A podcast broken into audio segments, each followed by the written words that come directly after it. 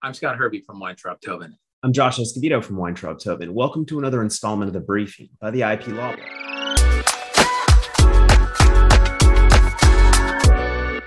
Last year, we had a discussion about the risks of defamation claims resulting from the portrayal of real people in docudramas.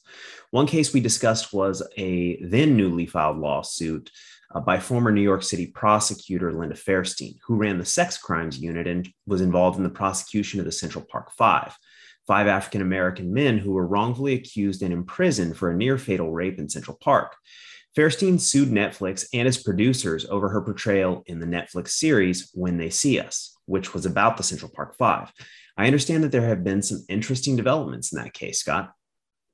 That's right, Josh. So, as you may remember, Fairstein alleged that she was incorrectly portrayed by actress Felicity Huffman as having a larger role in the Five's fate than was factually accurate.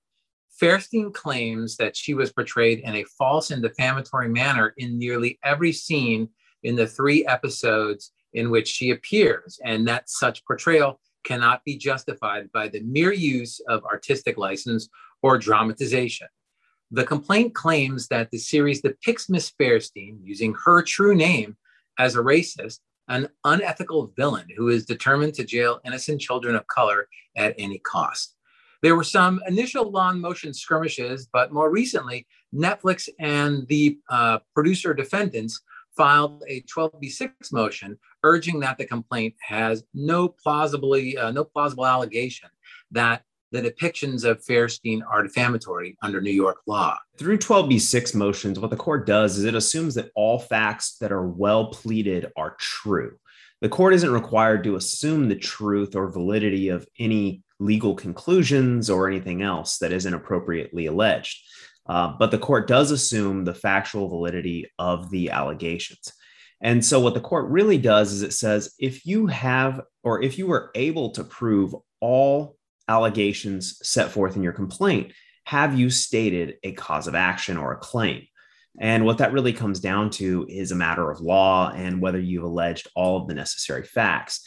And so the court reviewed the pleadings and the relevant episodes. Um, and because of the episodes of When They See Us are integral to the complaint, and the parties agree that they are properly considered in connection with the motion, uh, the court was able to rely on the episodes without converting the 12b6 motion to a motion for summary judgment. Uh, the court also took judicial notice of public remarks that Fairstein made to the Public Safety Committee of the New York City Council on January 30, 2003. The court ended up granting uh, the defendant's motion in part, but also denied it in part. The court found that certain scenes that were alleged to be defamatory merely showed routine and prosaic activities that lack a plausible defamatory meaning. And in other scenes, the depiction of Fairsteins were privileged against a claim of defamation because they convey the subjective opinions of the defendants and could not be understood by the average viewer to be a literal recounting of her words and actions. However, the court did find five scenes where Fairstein has plausibly alleged a claim of defamation. It seems that the court made short work of its analysis of Fairstein's damages claim. The court noted that the complaint asserts the following occurrences after the release of the series. Uh, the creation of the hashtag cancel Linda Fairstein, which came into use on Twitter and is often used in a negative context, including profane tweets. Uh, various petitions circulated online demanding that Fairstein be removed from various boards, the cancellation of her publishing contracts, and a halt to the retail sale of her books. Uh, publishers terminated her publishing agreement, and her literary agents dropped her as a client. At the suggestion of campus administrators, Fairstein resigned from the board of trustees for Vassar College, and she has also resigned from the boards of three nonprofit organizations.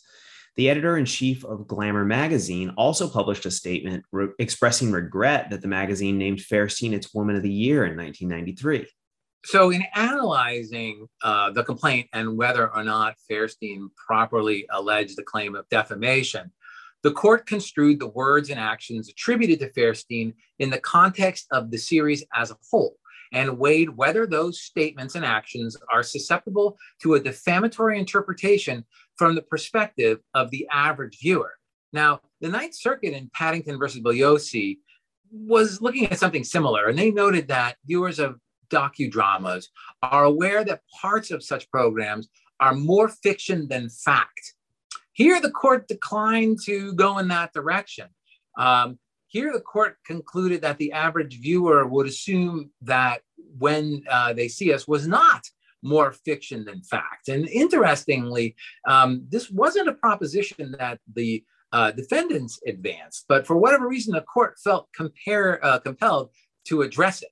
Um, so the court here found that it is reasonable to expect that the average viewer of when they see us would understand that dialogue in the dramatization is not a verbatim recounting of the real life participants and more is intended to capture the essence of their words and deeds in a whole. And can you summarize for us what the court found to be defamatory? Sure. So there were five scenes. I don't kind of we're probably going to touch on each one of the five. Um, and I think this is a real important part for producers of docudramas to think about how um, how these production elements contributed to uh, uh, Linda Fairstein's potential claim of the, uh, defamation. So in the series, Fairstein is depicted as creating a timeline of the attack. Fairstein alleged that this depiction was false and was defamatory in that it falsely depicts her as uh, imbuing urgency to the investigation and hastening the interviews of unaccompanied, unaccompanied minors. Fairstein asserted that she was not present in any of the precincts at the times depicted, never questioned unaccompanied minors, never directed the NYPD's investigation, and never discussed which individuals should be held in custody or who should be released. Um, and she didn't plot the events of April 19th on a map. Fairstein asserts that the depiction is inaccurate because another DA led the investigation for the Manhattan District Attorney's Office. The defendants argue that this depiction cannot be defamatory because it is substantially true and point to a written statement uh, submitted by Linda Fairstein to the Public Safety Committee of the New York City Council. This is the statement that the court took um, uh, judicial notice of. In deciding whether a statement is substantially true, courts typically compare the complaint of language with the alleged truth to determine whether the truth would have had a different effect on the mind of the average reader. I assume the court found the portrayal of Fairstein in creating an attack timeline not to be substantially true. That's correct, Josh. The court said that Fairstein's remarks of 2003 were really a retrospective defense of the work performed by the district attorney's office as a whole and the NYPD. Those statements did not describe Fairstein as having a hands on role in assembling the timeline or directing the uh, interviews of the suspects. Instead, it credited the performance to this other district attorney and the NYPD. It, if, if the portrayal of Fairstein in the series were substituted with some version of Fairstein's 2003 remarks, it would have depicted this other DA and the NYPD as leading the investigation. And at some point in time later on, Fairstein would be in agreement with the NYPD's timeline of events as opposed to her being the architect of the case, which is the way she was depicted in the show. Uh, this court found that such a version of events would not would plausibly have a very different effect on the minds of the viewer, one that did not depict Fairstein as the prime mover in putting the Central Park Five case together. The court also found potentially defamatory a depiction of Fairstein withholding the results of potentially exculpatory DNA evidence. In the specific scene, Fairstein explains that the prosecution is in possession of a DNA marked sock that has not been disclosed to the defense, and that the prosecution will, quote, surprise the defense by testing the sock on the eve of trial.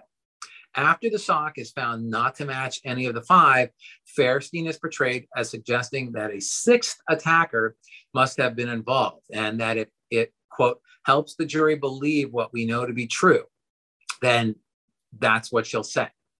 These scenes depict Fairstein concealing evidence from defense counsel, which is likely a violation of law and a violation of professional responsibility and also manipulating the timing of the DNA test with the goal of uh, advantaging the prosecution. The average viewer would not have, uh, the court found, at least, that the average views, viewer would not have a reason to conclude that such actions reflect a dramatized opinion of the filmmaker, but rather the average viewer could fairly conclude that this depiction was based on some undisclosed fact known to the defendants. What about the scene where the DA who exonerated the five confronts Fairstein? Right, Josh. Good point. Yeah, the court also found uh, that scene to be potentially defamatory. Um, in that scene, an allegation is made by this other DA who was involved in the re examination and eventual exoneration of the five that Fairstein coerced a confession from the five. Uh, this occurred in a scene where the, the DA and Fairstein meet in a restaurant to revisit the case, and this DA confronts Fairstein. This other DA says, quote, we pored over your confession tapes. We reconstructed the events of that night minute by minute. I know what was done. And that Fairstein only acknowledged the possibility of this sixth offender to, quote, cover because you know you coerced those boys into saying what they did, close quote. I can see why the court took issue with this. The statement by the DA that her team had pored over your confession tapes implies that the DA's own investigation concluded that Fairstein directed the conduct of police interviews that resulted in confessions that she described as coerced. An average viewer would believe this scene to be based on some inside information. It doesn't come across as dramatic flourish. No, Josh, it doesn't. The court found that this damning judgment of Fairstein's conduct, voiced by a professional colleague, could plausibly hold Fairstein up to shame, ridicule, and contempt. Because the statements by this DA uh, purport to be based on facts that she uncovered during her investigation, and they're not couched in subjective language. The court found that the average viewer would conclude that the defendants knew some facts that were unknown to the audience, which support the speaker's opinion and are detrimental to the person being discussed. And what about the scene where Fairstein is portrayed as directing the NYPD on interrogative tactics? Right, Josh. The court also found that to be potentially defamatory. That's a scene where Fairstein is portrayed as instructing the NYPD to harshly uh, interrogate the suspects and also to investigate young Black males in Harlem. Specifically, the court says that the average viewer would understand the comments that are attributed to Fairstein that uh, that the that the NYPD detectives should quote make the suspects name their accomplices and not to quote use kid gloves on them because they quote raped this woman and that they're quote not kids.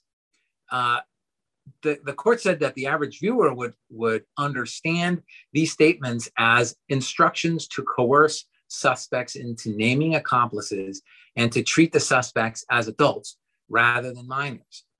What about the scene where Fairstein is depicted as giving an instruction to the NYPD to get an army of blue up in Harlem to stop every little thug they see? And just to be clear, that's a quote. Right. That is a quote from the show, Josh. Um, the court did find that to be potentially defamatory. The court said that that could be seen as an express advocation of conducting unlawful police stops of young Black males without reasonable suspicion. The average, the court said the average viewer could reasonably believe that this depiction is based on facts known to the defendants but unknown to the audience.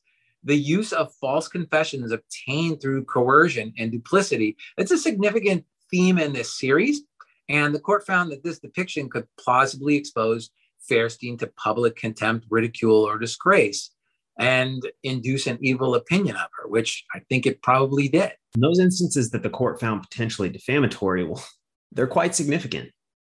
I think they are. And, and I think the stakes are very high for the defendants. In addition to seeking monetary damages, the complaint also seeks uh, sweeping injunctive relief, including the defendant's removal of certain social media posts, an order restraining defendants from making uh, further public statements that attribute the prosecution of the five to Fairstein, an order directing that the defendants make a public statement that they had a desire to create a fictional uh, villain in Miss Fairstein for the public to hate that never existed in reality, and the removal and or re-editing of portions of When They See Us. But but I have a question, Josh what happens next with regard to the speech the court found to be uh, potentially defamatory, uh, potentially to uh, importing a defamatory meaning. What are the defendants to do to defend against this? So now that the case moves into the discovery phase, we'll see investigation into the true underlying facts. So the defendants will surely attempt to one, uh, readdress these legal issues in a manner that perhaps they can convince the court to dismiss the claims through a dispositive motion, such as a motion for summary judgment.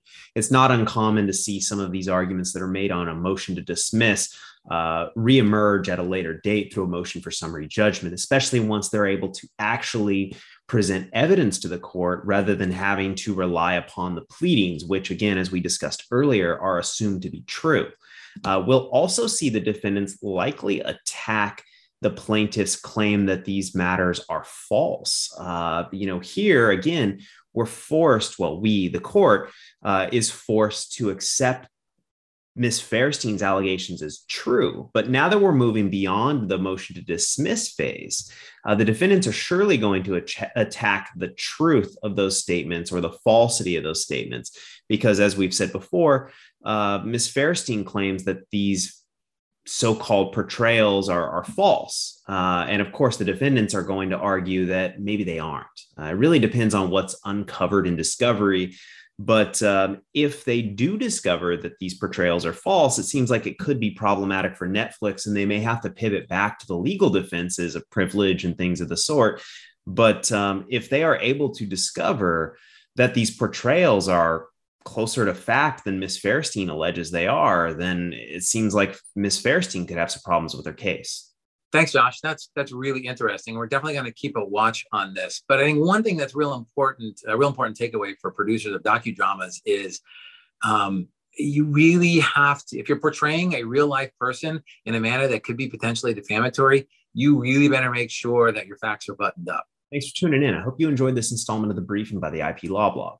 Make sure to subscribe to our YouTube channel and podcast. And for additional content, please visit our website at www.theiplawblog.com. Thanks.